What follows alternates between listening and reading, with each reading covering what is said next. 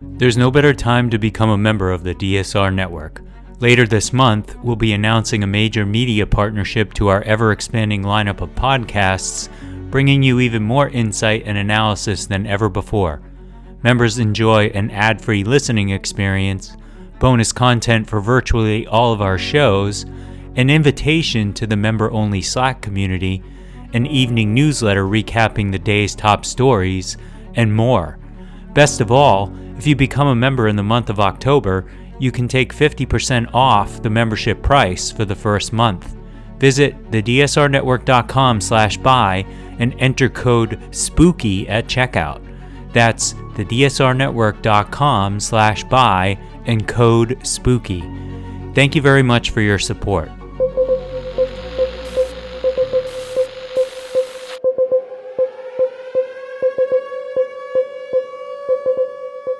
Hello and welcome to the DSR Daily. I am DJR, David Rothkopf, your co host for all of this. And I am joined, as every day, by Master of Everything here, Chris Cotmore. How are you doing, Chris?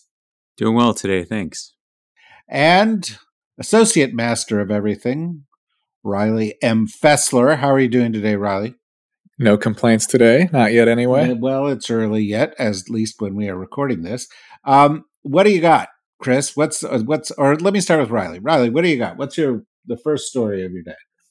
Yeah, so just kind of some updates on the situation in Gaza and Israel. Um, so, despite his summit being canceled, uh, Biden had a phone meeting with the Egyptian president, which actually resulted in a kind of interesting deal where the Egyptian president agreed to open up a crossing into Gaza and allow 20 trucks filled with humanitarian aid and actually Netanyahu as well said Israel would would not be stopping this.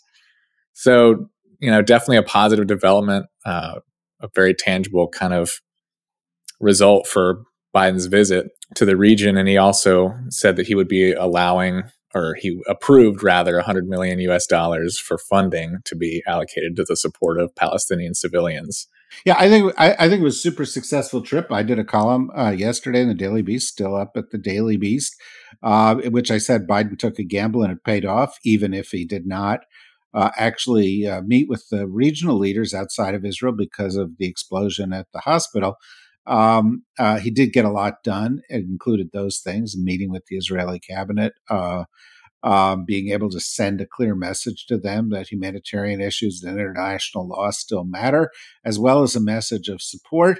Um, and he left clearly the most popular politician in Israel. I would add one thing to what you're saying, and that is, of course, that tonight, um, this is Thursday, we're recording this, President Biden will be giving an address uh, in which he will be seeking funding for Israel. The White House termed it unprecedented funding. Uh, it is expected that the total package that he asked for will be about $100 billion. Um, uh, um, the, the, the, the bulk of it actually going to Ukraine, in addition to a substantial portion going to Israel.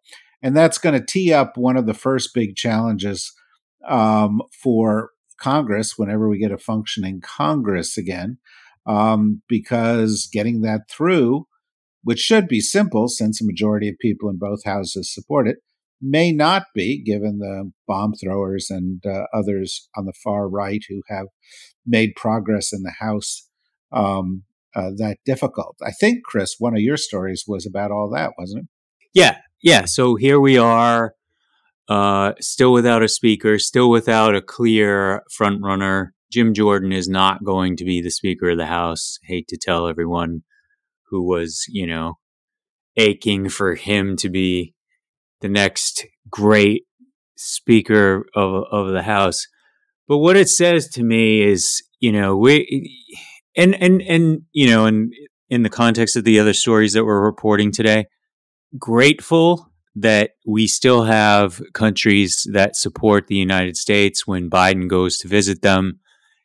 It's, you know, and still revered um because we can't even elect a leader of the House of Representatives um in our in our own country. It's and, and we're here uh, for the second time this year.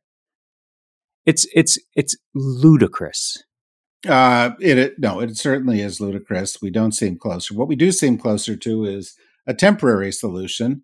Um, as I think Ari Melber said on MSNBC, the the the the election equivalent of um, uh, uh, continuing resolution, where they take the uh, uh temporary uh, Speaker of the House, um, a little guy named McHenry, and make him Speaker pro tem for a while, possibly through the beginning of January, because they can't arrive on any other solution.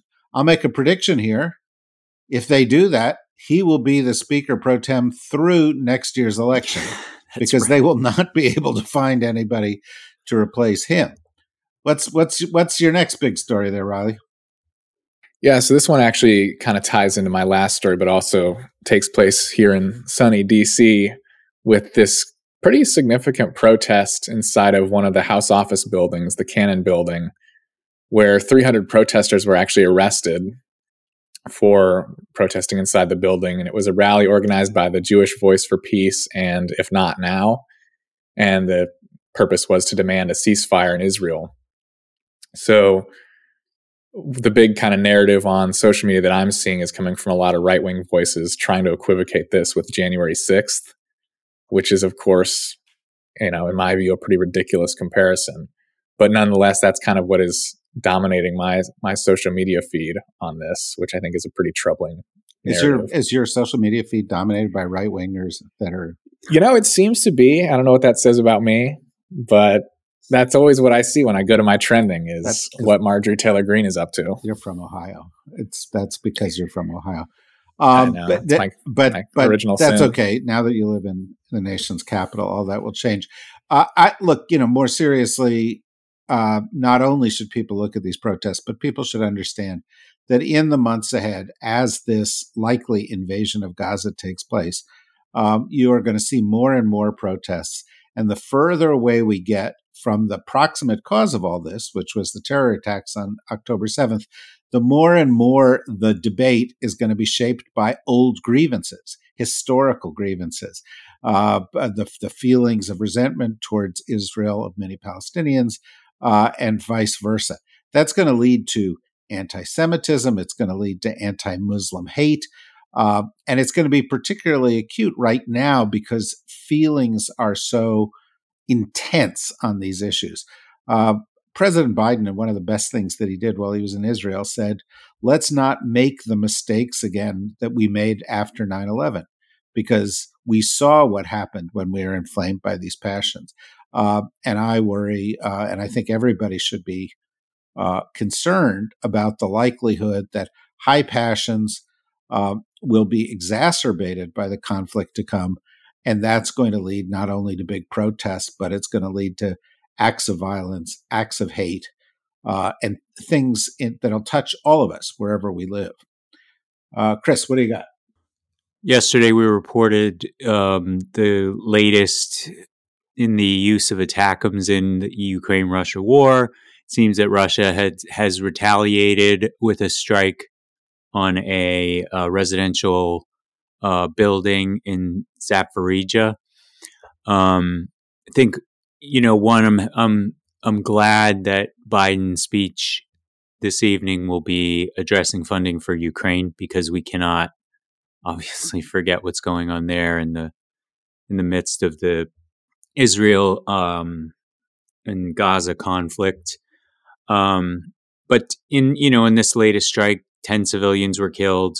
Um, you know, and and again, what strikes me is you know we're really starting to blur the lines here between you know what is acceptable during wartime um, and and what isn't because of innocent civilians you know whether we're talking about gaza or talking about ukraine are in the middle of all this um, who didn't necessarily ask to be here and um, you know, it's it's it's good. I, I I feel good that we're keeping this obviously this huge story in the news, um, and that as a country we're still addressing the needs of the Ukrainians um, through through all this.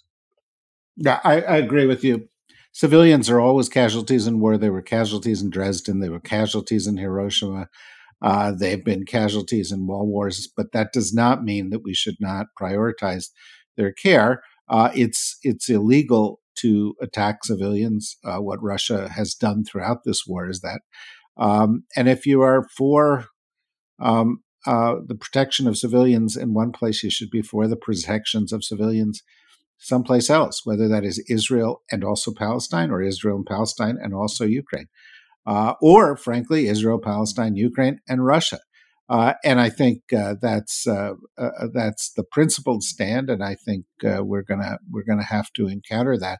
we're going to do an interesting podcast, by the way, on Friday, tomorrow, which people can listen to perhaps over the weekend, um, um, on our podcast that looks at weapons technologies and defense, because the Russians are making noises about starting up nuclear testing again. Uh, and one of the things that the Russians will be able to do if they do that is use nuclear tests as a, as a way of sending a message and seeking to intimidate the West. It's a very important story to watch. It is not getting much coverage. Uh, I encourage everybody to listen for that. Uh, Riley? Well, speaking of Russia, um, my final story is about Foreign Minister Lavrov visited North Korea to meet with Kim Jong Un and his counterpart uh, the North Korean foreign minister. So it's kind of a an addition to yesterday's story of Putin and Beijing, with Russia seemingly doing this kind of goodwill diplomatic tour.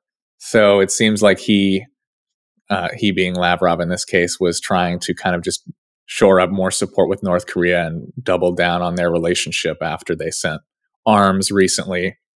And kind of one of the more bizarre aspects of his visit was him trying to encourage Russians to take trips to North Korea for tourism, mm. which seemed kind of a maybe strange choice. But but Donald Trump said if they just built some hotels on those beaches, that North Korea could be a big tourist destination. Uh, and he knows a lot about those things. He has taken a lot of tourist destinations and bankrupted them. Um, uh, I, I, you know, I would say one thing, uh, and that is Russia, uh, China, right now coming out of the Belt and Road Summit that we talked about yesterday, uh, on into this event, on into the protests you were talking about, they think the wind is at their back. They think that what is going on in Gaza is distracting people from Ukraine, uh, but that it is also inflaming the views of people across the global south against what they see as the U.S. and countries close to the U.S., in this case, Israel. Um, and uh, so they they kind of feel like their movement of being the alternative uh, to the U.S. dominated view of the world is gaining steam, and that's obviously something we need to watch because um, it's important not just in these conflicts but in political situations around the world. Uh, Chris, you have I know an excellent last story here. The last story is uh, Argentina will go to the polls this Sunday in the first round of their presidential election. Um, the leading candidate at this point is Javier Milei, who is, um, I guess, their version of you know our sort of right wing here. Um, terms of of candidates, Argentina is facing their largest economic crisis in two decades. Inflation is expected to rise above 200% uh, by the end of 2023. Um, and while it's not likely that Milei is going to be uh, elected in the first round because he won't have enough votes um, of the three candidates, there'll be a runoff election in November. Um, it's an important election to pay attention to, uh, you know, because there obviously are neighbors to the south. Um, and you know this this is a crisis you know that that is really impacting the people there as well. Uh, per a article in today's Wall Street Journal, which I encourage everybody to read because this guy is worth reading about. Milei's other dogs are named Milton Friedman, uh, Robert Lucas, and Murray Rothbard after right wing economists. His girlfriend is a comedian uh, and an impersonator. Uh, he has stopped cutting his hair and says that the invisible hand combs my hair, reference to free market economics. Um, he was a uh, professional soccer goalie and a coach of tantric sex. Um, Uh, so this is one of the more interesting characters running for public office in the world today. Uh, that Wall Street Journal story, by the way, is called Wild Haired Former Rocker Promises to Remake Argentina if Elected President. He is expected to finish first in the polling on Sunday, but there is expected to be a runoff after that with one of the other candidates. Uh, certainly, uh, uh, keep an eye on that one, if only for its very high entertainment value. Uh, that's it for us today. We will come back tomorrow with more. We've been thinking one thing that we'd like to do is answer your questions. So if you reach out to us via the member Slack, or if you reach out to us via Twitter, you reach out to us via email or carrier pigeon, uh, and you've got a question for us to try to answer, even if it requires some research, we'll answer it right here on the DSR Daily. So uh, come after us with those questions, and we'll try to make this uh, a responsive podcast to you and what's interesting to you. Until then, thank you, Chris. Thank you, Riley. Thank you, everybody, for listening, and bye bye.